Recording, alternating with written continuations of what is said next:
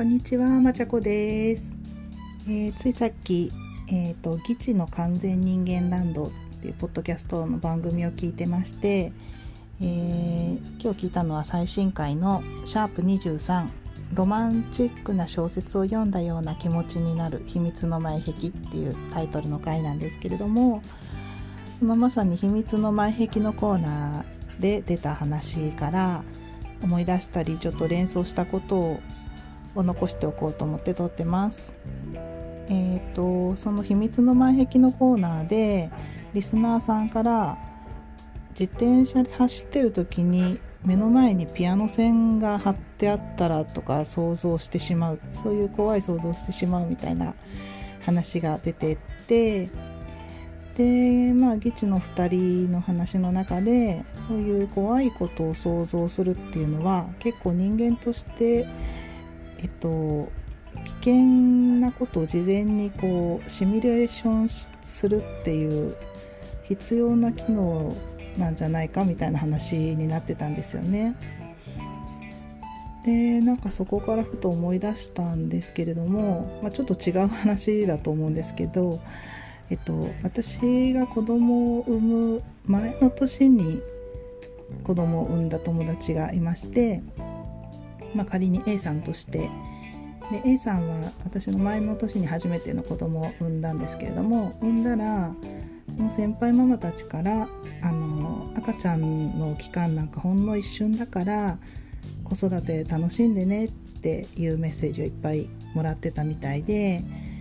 まあ、でも実際産み育ててみるともうとても楽しむ余裕なんかなくて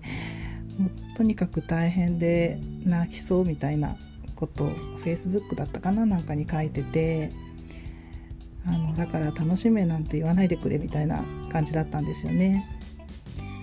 で私はまあ事前にその話を聞いててで翌年に私が子供を産んだんですけれどもあそんなに大変なんだっていう情報があったんでまあまあ落ち着いて対処できたのかな。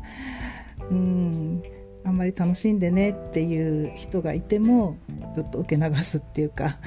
ことができたんですよね。だからまあ悪い情報を事前にあの入っててよかったなって思ったんですよ。で私が産んだ翌年にまた別の友達の B さんが初めて子供を産んでで私はその事前に悪い情報があってよかったなって思った経験があったんでその B さんにも、ま、赤ちゃんは可愛いけどいろいろ大変だから頑張ってねみたいなあのこんな大変なことがあるよみたいな情報をあの B さんに与えたんですけれども あの B さんはそれを聞いてあの私はそんな怖いことを考えたくないと。あのとにかく楽しみに純粋に楽しみにしたいんだからそういうことを言わないでって言われちゃって。そういう人もいるのかしまったなと思って申し訳ないなってことになったんですけれども結構意外だったんですよね自分の中で。うんなんかうん例えば映画の、ね、予告とかでもあんまり煽られると私は嫌でそういいいい情報をあんまり事前に欲しくないって思ってるのかなその方がなんか実際その、えー、場になった時に、まあ、子育てにしろ映画を見るにしろなんか純粋に楽しめるような気がするんですよね。でも悪い情報は事前に聞いといてあの心構えをしておく方がいいかなって思ってたんで、うん、ついついそういうふうにの同じように感じてるだろうと思ってアドバイスしちゃったんですけれども。なんかでもね悪い情報とかその大変なことを子育てってこんなに大変なんだよっていうことを経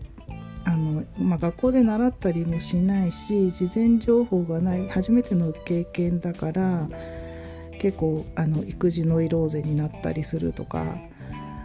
あの私はもう子育てきっと完璧にできるみたいな人こそなんかあれですよね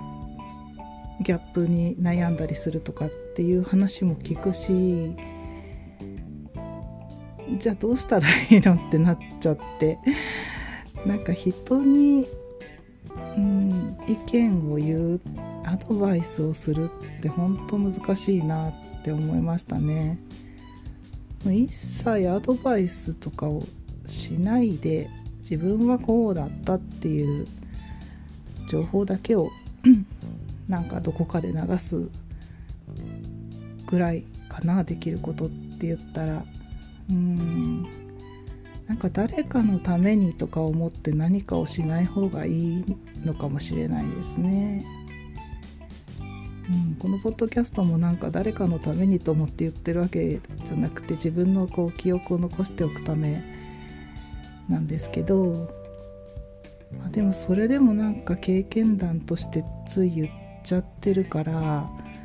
余計なおせっかいとね受け止められることもあるだろうしまあ気にしなきゃいいんですけどね。なかなかうん。